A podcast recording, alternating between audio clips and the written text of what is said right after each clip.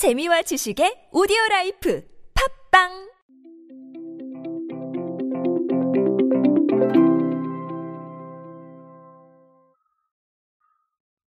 비 씨의 깡에서 시작된 깡 열풍은 여전히 유효한 것 같습니다. 1일 1깡이라는 말이 정말 공식처럼 받아들여지던 때가 있었고 지금은 조금 시들하지 않나 싶은 생각도 있는데 여전히 뮤직비디오에는 많은 분들이 댓글을 남기고 계십니다. 이제 오는 사람이 정말 깡이다라는 그런 얘기들도 나오고 어, 아직도 깡을 즐기시는 분들이 많습니다. 그런데 이 깡이 뮤직비디오에서만 그런 건 아닌 것 같습니다. 스낵 시장에서도 이 깡이 주는 열풍이 여전히 이어지고 있는 것 같은데요. 농심에서 발표한 통계를 가지고 어, 깡이 어떤 영향을 줬는지 한번 간략히 알아보도록 하겠습니다. 안녕하세요. 인사이 시대 그들은 무엇에 지갑을 여는가의 저자 노준영입니다. 여러분들과 함께 소비 트렌드 그리고 대중문화 트렌드들 쉽고 빠르고 정확하게 알아보고 있습니다. 마케팅이나 강연 문의는 언제든 하단에 있는 이메일로 부탁드립니다. 제가 뭐 컨설팅을 나가고 예, 강연을 나가면서 가장 많이 드리는 말씀 중에 하나가 우리의 본질을 생각하자 뭐 이런 얘기를 많이 드리는데 그 본질이라는 말이 상당히 교과서적이지만 정말 트렌드와 마케팅을 이해하는 데 있어서 중요한 단어입니다. 제 오디오 클립의 본질은 무엇인가라는 걸 고민을 하면서 2021년에도 열심히 달려가는 부분 보여드릴 수 있도록 더 열심히 준비하도록 하겠습니다. 어쨌든 오늘 얘기는 깡 얘기인데요. 농심이 새우깡과 감자깡, 양파깡, 고구마깡, 옥수수깡 등 깡 스낵 5종의 연간 매출액이 천억 원을 돌파했다라고 밝혔습니다. 이게 천억 원 돌파한 게 처음이라고 합니다. 깡 열풍에다가 옥수수 깡의 인기가 더해져서 신기록이 나온 게 아니냐 어, 이런 분석을 회사에서는 내놨습니다. 어쨌든 뭐 저는 그런 얘기들을 드리고 싶어요. 이 농심에서도 공식 보도자료를 배포하면서 그런 얘기들이 많이 들어갔는데 상당히 트렌드에 맞춰서 발빠르게 움직였어요.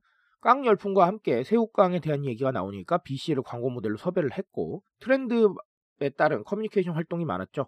밈 환상에 맞춰서 여러 가지 광고를 선보이기도 했고 심지어 깡 이슈를 이용해서 소비자와 함께 즐길 수 있는 대국민 챌린지까지 개최를 했죠. 밈을 아주 많이 이용을 했고 어, 영민하게 활용을 하셨습니다. 그런 부분들 충분히 괜찮지 않았나라는 생각을 합니다. 어, 이런 트렌드에 맞는 부분들이 소비자의 마음을 많이 자극을 한 것 같아요. 그래서 오늘 깡 얘기로는 어, 이런 부분들을 드리고 싶습니다. 두 가지 얘기를 좀 드리고 싶은데 간단하게 드릴게요. 첫 번째는 밈의 힘이에요. 저는 밈의 힘을 믿는 사람이고 이 밈이라는 게 참 강력하다라는 얘기를 밖에 나가서 참 많이 드립니다. 그래서 기관이나 기업 컨설팅 때도 이 밈에 대한 고민을 꼭 하시라라고 얘기를 하는 게 사실 밈 자체는 단순해 보일 수도 있어요. 우리가 말하는 짤 개념이니까 단순해 보이실 수도 있죠. 하지만 이 밈이 어떻게 보면 잘 만든 광고 한 편보다 오히려 더 무서울 수 있습니다. 이유는 간단해요. 자동적인 viral이 되기 때문이에요. 이게 무슨 얘기냐면 우리가 일반적으로 광고를 만들거나 혹은 광고를 어디서 on air를 하면 그걸 퍼뜨리기 위해서 각종 채널들을 동원을 해야 되고 뭐 심지어는 비용이 많이 발생하는 경우도 있어요. 그런데 그거는 자동적인 바이럴은 아니죠. 우리가 인위적으로 어떤 광고 활동이나 각종 채널 활동을 통해서 퍼뜨리려고 애를 쓰는 부분이에요. 하지만 밈은 여러분 일반적인 대중들이 직접 인증을 하고 올려주기 때문에 이거는 우리가 사실 하는 게 아닙니다. 그럼에도 불구하고 훨씬 잘 퍼져나가요. 본인들의 의지로 본인들이 타임라인에 올린 거기 때문에 다른 사람들이 공감할 확률도 높고 광고로 인식되지 않거든요. 그러다 보니까 굉장히 빨리 퍼져나가는 강점이 있습니다. 이 BC의 깡도 그런 부분이 있었고요. 다른 밈들, 예를 들자면 조금 사례가 오래되긴 했지만 뭐 곽초룡 열풍이라던가 이런 것들도 생각해 보면 본인들이 재미있어서 올리다 보니까 정말 미친 듯이 퍼져나갔단 말이죠. 이런 부분을 생각을 해볼 필요가 있어요. 그게 바로 밈의 파괴력이다라는 것이죠.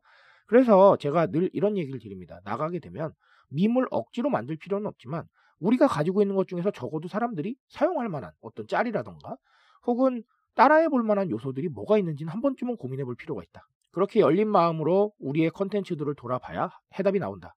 아무리 퍼뜨리려고 노력해도 우리가 인위적으로 만들어낸 건 절대 성공할 수 없다라고 얘기를 많이 드립니다. 그런 부분들 생각하셔서 이 자동 바이럴 대중들이 직접 참여하고 적극적으로 의사를 표명하는 이런 활동들에 대해서 조금 더 생각을 하셨으면 좋겠어요.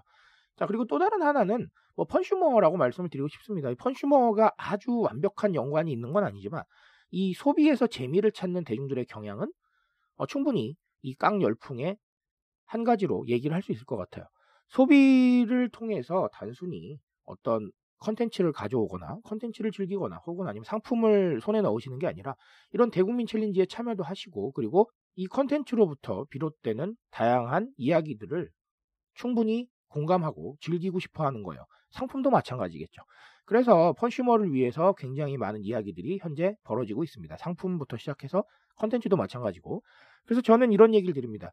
펀슈머 자체를 재미만 추구하는 게 아니라 뭔가 이렇게 참여를 하고 호기심도 느끼고 그리고 신기함도 느끼고 생경함도 느끼고 다양한 감정들을 우리가 다 재미라고 포괄할 수 있으니 그런 부분들을 소비자들한테 계속해서 줘야 된다라는 말씀을 드리죠.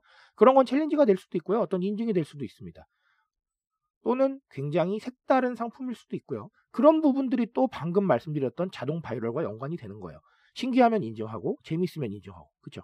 그러니까 이 펀슈머적 성향을 좀 입체적으로 이해를 하셨으면 좋겠어요. 단순히 뭐 웃긴 거에 반응한다 이렇게 생각하지 마시고 굉장히 다양한 감정들을 가지고 소비에 뛰어들고 있기 때문에 그 감정들을 표현할 수 있는 다양한 수단과 결과물들을 생각을 하신다면 결국은 이 입체적인 소비자들의 성향을 굉장히 빠르게 이해하실 수 있을 것이다. 라는 거, 어, 저는 그런 말씀을 드리고 싶습니다. 그래서 오늘 농심의 깡 매출로는 두 가지를 알고 가세요. 첫 번째, 밈은 생각보다 훨씬 더 파괴력이 클 수 있다는 거. 그리고 두 번째는 컨슈머 성향을 읽으시고 소비자들에게 다양한 재미를 주시라라는 거 이렇게 두 가지 생각해보고 넘어가셨으면 좋겠습니다. 트렌드에 대한 이야기는 제가 책임지고 있습니다. 오디오 클립도 그렇고 유튜브도 그렇고 똑같은 이야기로 하지만 조금은 다른 방법으로 소통하고 있으니까 다 많은 관심 부탁드립니다. 저는 그 관심에 부응할 수 있도록 계속해서 좋은 자료로 여러분들 찾아뵙도록 하겠습니다. 오늘도 인사 드십시오 여러분. 감사합니다.